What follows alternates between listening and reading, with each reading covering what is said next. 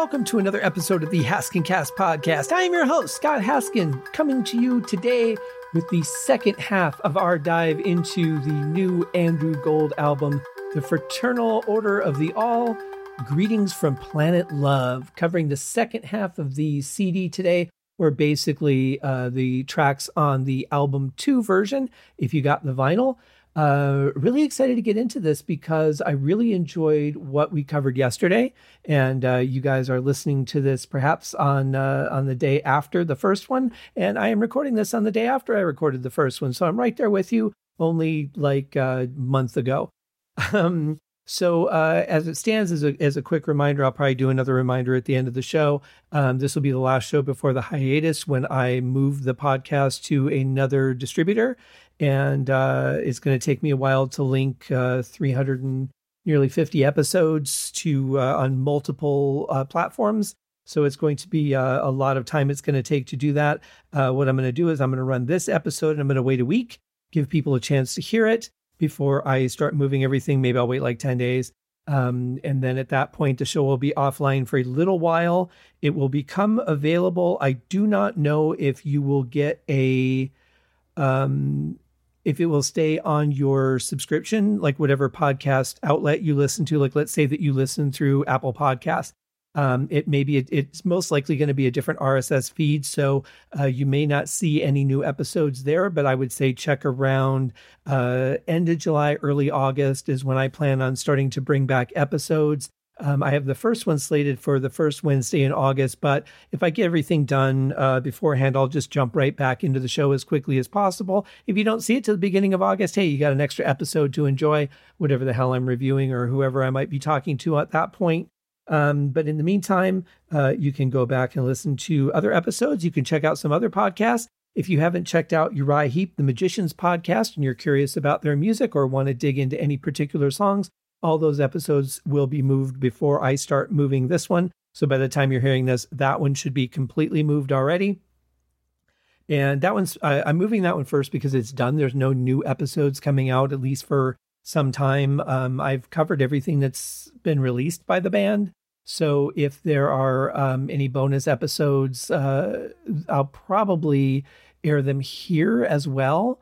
Um, but in the meantime, uh, you know, all the the songs, everything they've recorded is done. Just waiting on them to do maybe another album. But they just came out with one in January, so I suspect it'll be some time before a new album is forthcoming. Uh, so in the meantime, uh, I moved that one first because there's not a lot of action over there on new episodes. And that was my uh, test to be able to move this one. I haven't, in, in real time as I'm recording this, I haven't moved anything yet. So I'm hoping that it will all uh, go very smoothly uh, regardless of how time consuming it will be. Um, but just that everything uh, moved over smoothly to the new distributor. And uh, providing all that goes well, then uh, then I'll go ahead and move this one. If not, I won't move it. There won't be any interruption, and you will continue to see new episodes throughout the month of July. Uh, although, or uh, I'm sorry, throughout the month of August. Although um, I'm currently thinking that you probably won't. So anyway, that being said, you can always check the website, um, scotthaskin.com. If you go to the Haskincast podcast link, um, there's a player there that shows what the most recent episode is. Uh, if everything is moved over, there will be a new player and you'll be able to see uh, new episodes released. And um, if the old player is still there, everything is uh, still in process.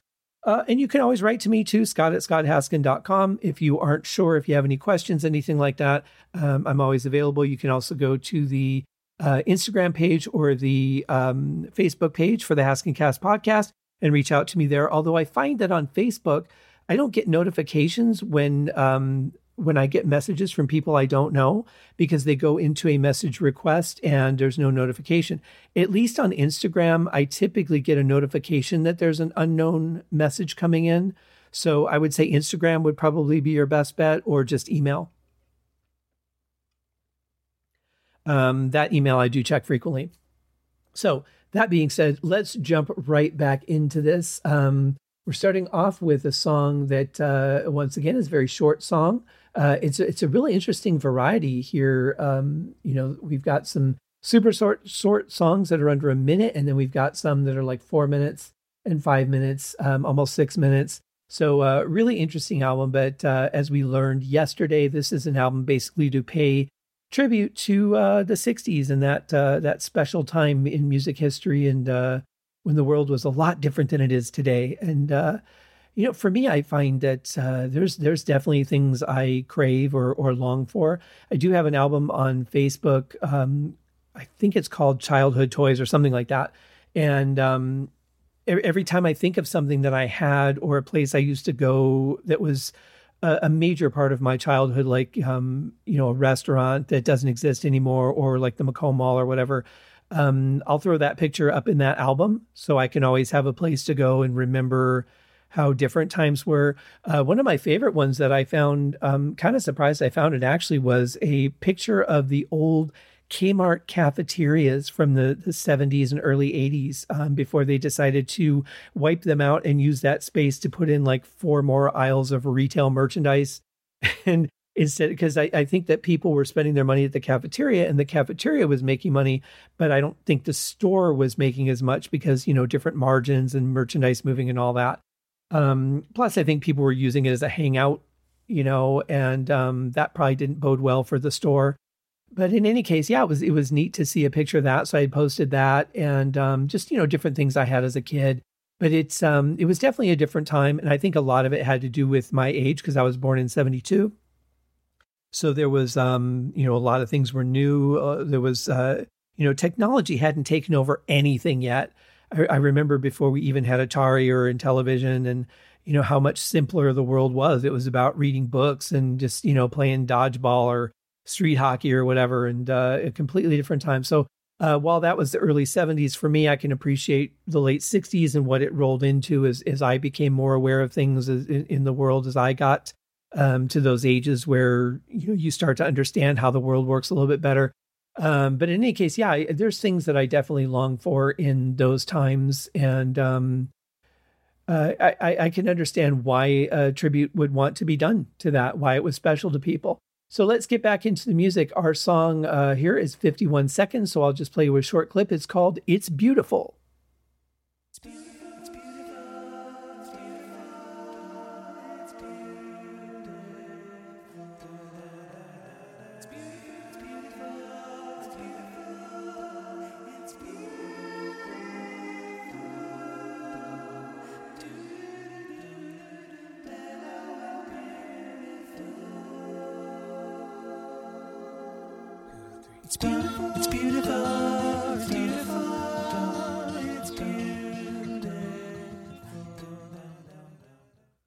It's a, weird little song, but uh, a happy one, no doubt about that. Um, it, it, reminds me, you know, a little bit of the Beach Boys, obviously, but almost that that beginning was a, a little bit Mamas and the Papas, I think, too. Kind of the harmonies that they would do, um, maybe a little faster, happier, because their songs I think were a little bit more dramatic, but um, had, had a little bit of that same feel at a faster tempo. Um, yeah, pretty little song. It's certainly something that can put a smile on your face. I mean, just hearing that something's beautiful, uh, how can that make you mad? Unless you're, you know, a curmudgeon or you just want to be mad at everything that you hear if you're in that kind of mood. But apart from that, uh, it should uh, it should put a little smile on your face and very quickly at 51 seconds. Our next song is um, a little more than twice as long. um, this is called, and this is an interesting uh, title because I've never thought about this before. Wink of the Third Eye. Yeah, man.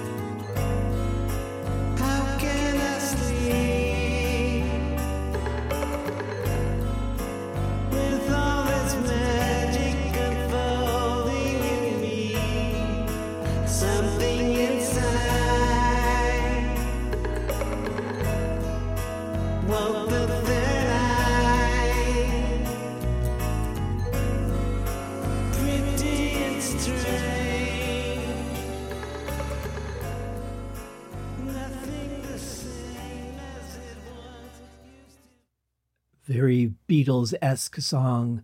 Uh, Wink of the Third Eye. Yeah, this one's pretty cool. Uh, I, I really like the feeling.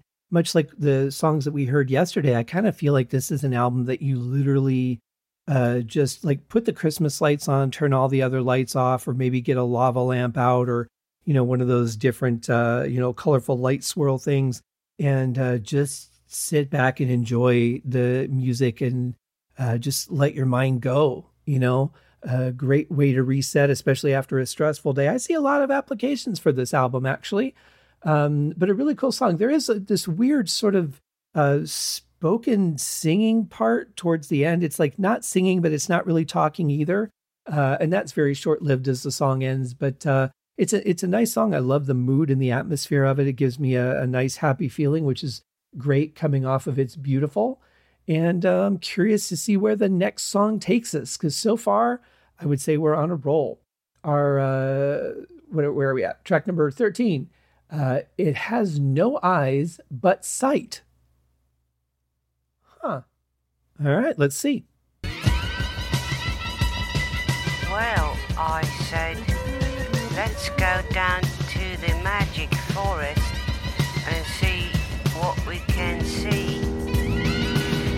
All of a sudden, the great pyramid rose before me, and I saw the giant sunflower spreading its wings like a giant caterpillar. Well, I hadn't looked at uh, the time on the song before I started uh, playing it. This one is only uh, 55 seconds. And so uh, an- another super short one. And uh, our next song tops it only by two. Our next song is at 57 seconds. But this one's really cool. I, another one I really wish they would have developed into a bigger song. I love the mood of it. It's kind of creepy and mysterious. Uh, the drums are killer. I like that uh, increase in tempo as it goes along. Uh, those little uh, sounds that we hear in the background are really interesting. Um, I, I would love to know more. I, I want more of this song. So uh, unfortunately, I don't get it. I only get it for 55 seconds. So that's what I will enjoy. Just 55 seconds. Nothing more. Um, yesterday, I promised you after playing Swirl and Whirl that today we would get Twirl. And so you shall have it right now. Here is a short sample of our 57 second song, Twirl.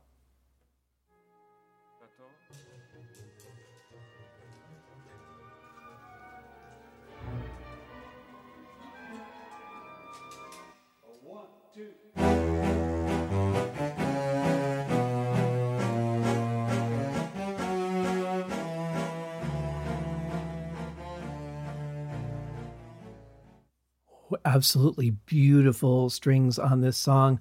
Obviously, the first thing that would come to mind would be Eleanor Rigby. Uh, there's even a, a, spot where they add some extra eighth notes uh, towards the end, which definitely is reminiscent of Eleanor Rigby. But it's got a beautiful sound. It's a great recording, um, really nice tempo, very intriguing. Again, I fuck, I want more. Um, I hate that that so many of these songs are under a minute. Out of 20 songs, eight of them are under a minute on this album. That's a lot. That's how you get 20 songs on an album is to write, you know, a lot of uh, short songs. There was a band, you know, I think on a, a, on a CD, at least the way it used to be, you could only get like 99 tracks, and then uh, it couldn't read uh, track 100 because it wasn't they weren't programmed for triple digits. Because why would you have 100 tracks on one? You know, at the time I think they were 60 minute albums, and um, or 70 or whatever. Why would you have 100 tracks, you know, even if it was two hours? So um, there was a band called Sore Throat that had over 100, but you couldn't play them. So it was really pointless. You had to get the vinyl. And maybe that was a marketing gimmick. Um, I, I'm sure it probably was because they weren't like a really well known band. But, um, you know, if you're going to write songs that are under a minute, I just feel like you you really just didn't want to put effort into them. You're like, hey, I have an idea, I kind of don't know what to do with it. Uh, all right, it's done, and just kind of left it there. All right, let's record it. You know, we need we need some filler for the album. But to have eight songs out of twenty be under a minute, that's a lot. It, it makes me wonder why they needed a, a double uh, LP to do this set because it's the album. The the running time of the album is not that much. Um, but I really like the song, and and that's I guess what irks me the most is because I I really like it. I want more of it, just like the last one, and um, I wish there was more to enjoy because I I really like the idea. You know, um, I've got I don't know, probably three or 400 ideas in my folder that I've started and never did anything with. A lot of them are around a minute.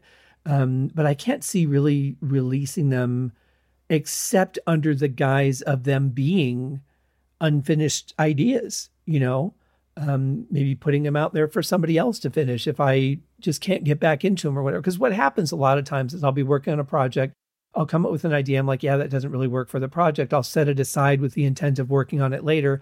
And if I ever go back to it, I'm not in that moment anymore. So I just can't, you know, I, I can't pick it up. I end up just writing something new altogether and keeping that in my ideas folder. Um, only I think maybe two or three times have I ever finished a song that was started and put in that folder. So um, that says a lot. And, um, you know, I get it if that's the case, but I didn't release them. And these are some really wonderful ideas. You've got so many people. I'm sure somebody could have taken the ball and run with it and, and done something really cool with these songs. But, you know, we can only enjoy what we have uh, available to us to enjoy and not complain about what we don't. That's not really fair to them because they chose to release it as it is. So uh, we're just going to go with that. Our next song, though, is a beefy three minutes and 24 seconds, and it is called Space and Time.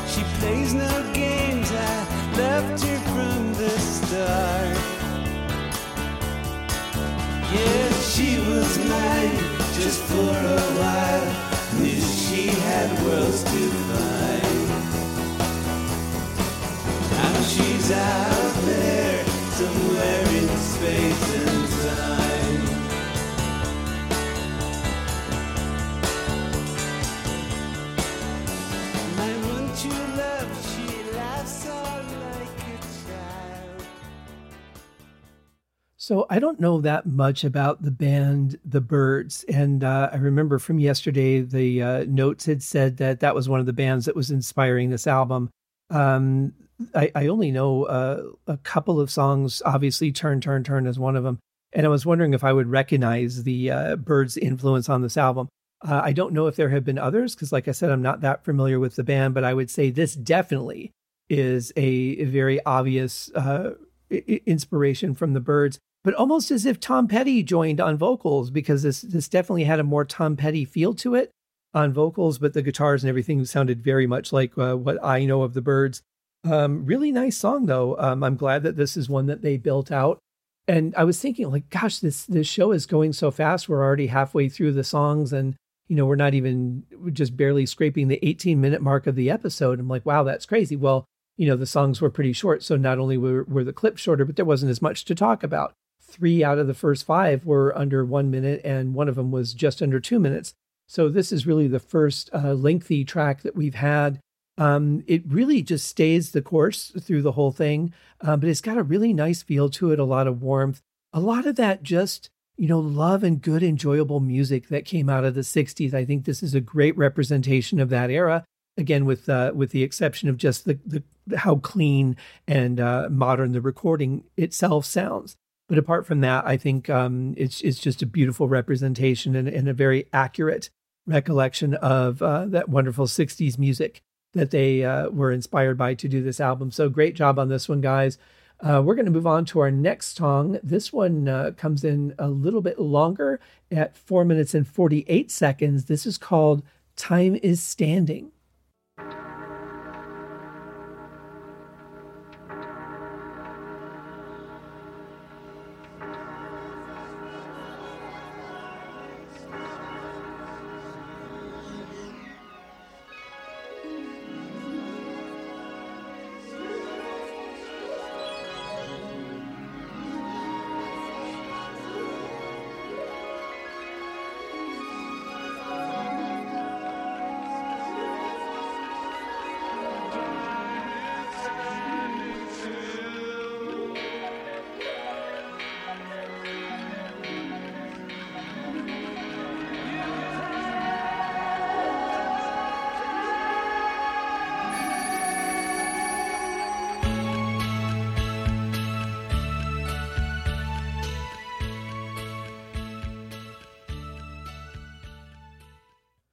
This is another really nice track. It's uh, very warm and uplifting and just has a general good vibe and feel to it. You know, you think about um, the peace and love movement of the 60s. This is definitely the kind of music I think would fit into that.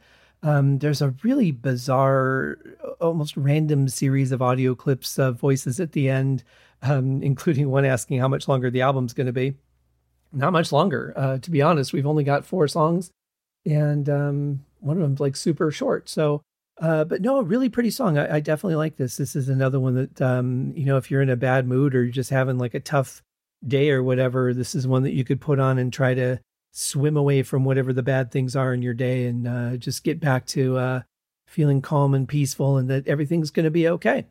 And uh, there you go, even though time is standing. So, our next track, we're already up to track 17 this is uh, this one takes me back to my tris- Christmas tree skirt, which is funny because um, you know yesterday I had a uh, repair done on my car. I had to walk about 25 minute walk to the mechanic to pick my car up, and it was about a 25 minute walk on the way home uh, the day before dropping it off. And for some reason, I really wanted to hear um, the Deep Purple podcast, one of their Christmas episodes, uh, for my walk. It, it's like late June, so we're halfway around the year from Christmas. Couldn't be the furthest thing that should have been on my mind, but I'm like, yeah, you know, those are always always nice to hear. So I'd popped on a Christmas uh, episode and listened to that on the way there and back both times because uh, their episodes are a couple hours long and was really enjoying that. And then today I was like, I really want to put my Christmas lights on for some reason. I had no idea why. Um, so there you go. Uh, but on the show, they talked about a picture that I had sent them of my Christmas tree skirt, which is uh, interestingly, the album cover for Whitesnake's album Trouble, I'm sorry, Love Hunter, um, although Come and Get It would have been more appropriate, like Come and Get Your Next Gift. But uh, whoever created it and put it on Amazon on their, their private store, they had gone with Love Hunter, uh, which is a woman uh, riding a snake. And I'll just leave it at that. Uh, if you want, Google it. Just Google White Snake Love Hunter album cover, and uh, you'll see exactly what I'm talking about why am I bringing this up? I'll tell you why, because the next song is called Ride the Snake.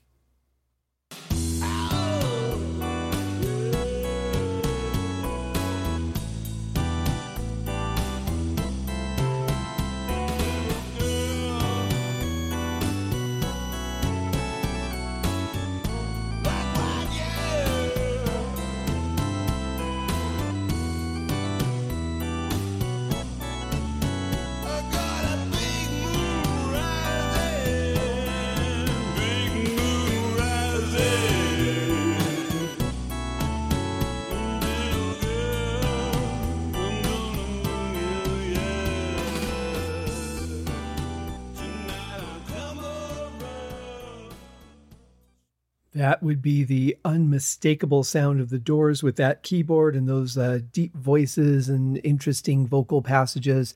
Um, the song does end uh, with the audio being cut off, so I'm going to guess that our next song uh, it, it, blends into the next song. I did say yesterday I thought there was a lot of that on this album where the songs blended from one into another. So uh, the stopping points and the starting points of some of the songs may seem a little weird. That would be why, if you're listening to the whole album uh, all the way through, uh, I'm sure it would make perfect sense but when you get those cuts, it's a little bit weird. Um, cool song though. Uh, I was never one who really dug into the Doors music. Um, I know that they were very important, very influential, helped shape music at that time. Uh, they were just a band that I didn't really enjoy that much. So I, I think it was more about the hype of Jim Morrison than it was about the music of the Doors, to be honest. So um, I don't um, don't really have a lot I can comment on except that it definitely has that influence. And the Doors were another one of the bands that they had cited in the notes that was uh, an inspiration for this album. Um, the only uh, uh, real story I, I, can remember, and I haven't really dug into it at all, but the actress that played Miss Beadle on Little House on the Prairie uh, hung out with Jim Morris for a while and had, um, I'll just say, some adventures and she was not the um, innocent hair up in a bun teacher that um, that she portrayed. Seems like uh, one of these days I'm going to have to read her book. Uh, should be pretty fascinating. But in any case, uh, that was a good song, though. I did enjoy it. Um, um, don't know that I would necessarily dig into the Doors music because of it, but it definitely, you know, for a one-off song, I thought it felt pretty good and uh, was definitely something that I enjoyed. So uh, there's that, and that was a uh, song that was uh, a minute and 46 seconds. So you only got like a 45 second clip or so. Um, our next song, though, goes back into the depths of actually writing uh, a, a, longer length song or a normal length song. Uh, this one's called Mr. Plastic Businessman.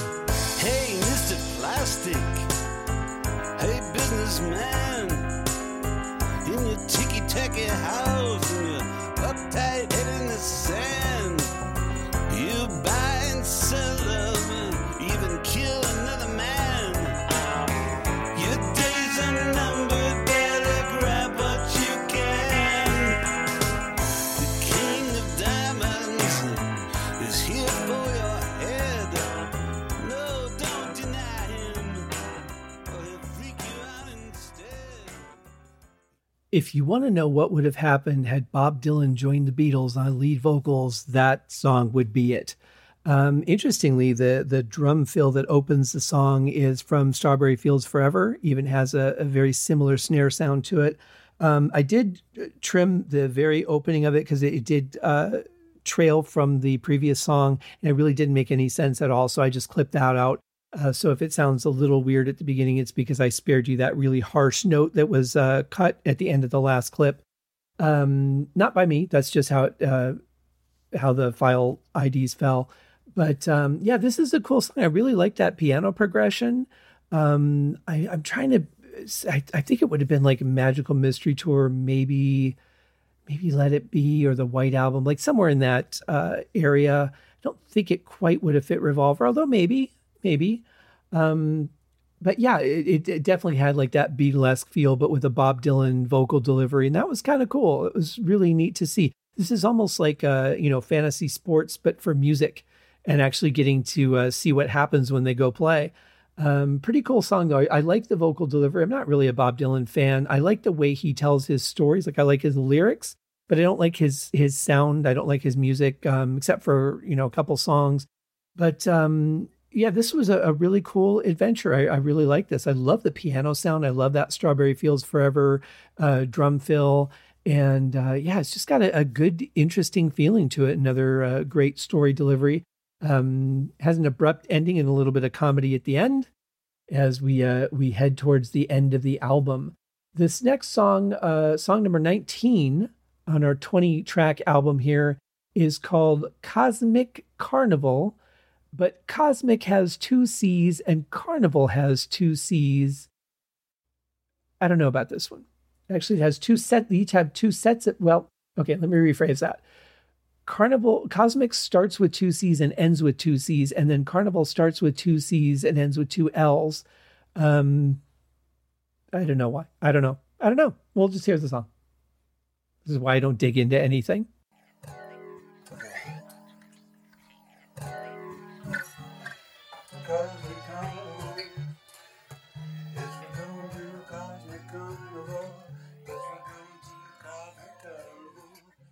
So there's a very short clip for you because the whole song is a whopping 30 seconds. It is the shortest song on the album. Uh, I didn't again didn't look at the time. You know when I when I did the episode yesterday, I thought I should break this out into two episodes because the the length that the show was getting to, and I thought, well, I'm only halfway through. You know, about where halfway through the tracks would be. Um, had I realized that so many of them on the second side were under a minute, I probably would have just gone ahead and done this all as one episode. But you know what? I didn't. So there you go. Um, I mean, why would I look and expect that? who does that? Obviously, Andrew Gold does. That's who does.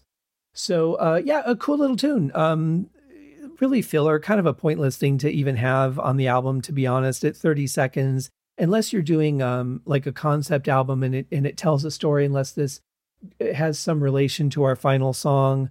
Um, I don't really see the point of why this was included. It's like a neat little trinket but um, it doesn't do anything for you because it's too short to really get going. And um, it's it's just like something that they were joking around or playing with at a sound check, and somebody recorded it and said, "Hey, let's throw it on the album," and everybody was drunk and went, "Yeah, okay, man." Um, don't really see a point to to that piece of music at all. Definitely don't understand the the wording of it.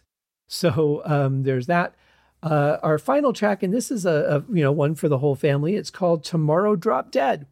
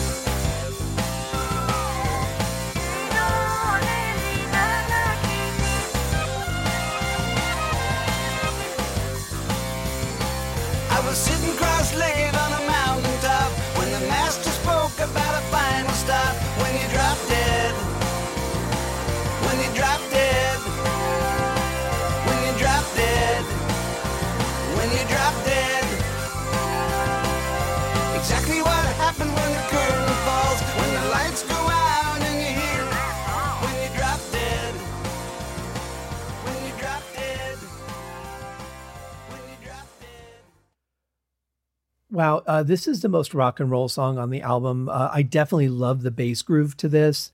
Um, it has a really nice upbeat feel to it, um, despite the dismal lyrics of "Dropping Dead."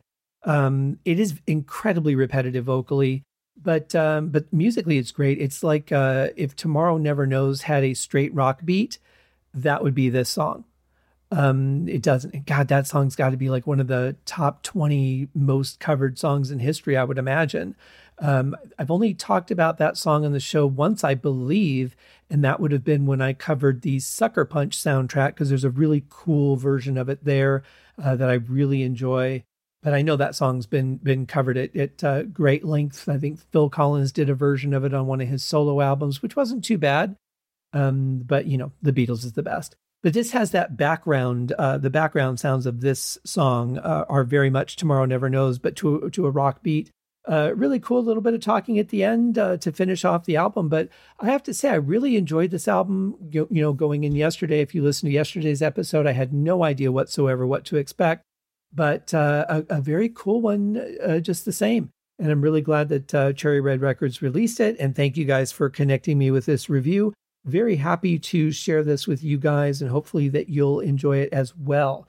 Uh, the, that today is the release day, so you guys can go ahead and order it now. Uh, if you want to get the downloaded version, you can get that from iTunes. Amazon has the uh, double LP version, that uh, splatter spatter ID uh, or uh, vinyl, and then um, Cherry Red Records has the CD and the vinyl as well. All those links are in the show notes for you guys. Most of the reviews I do for Cherry Red Records, unless it's because I do them so far ahead of the release, interestingly, are not available on iTunes. So I found that um, interesting that this one is um, just another outlet. A lot of people buy music through iTunes, so it's a great place to have your stuff available.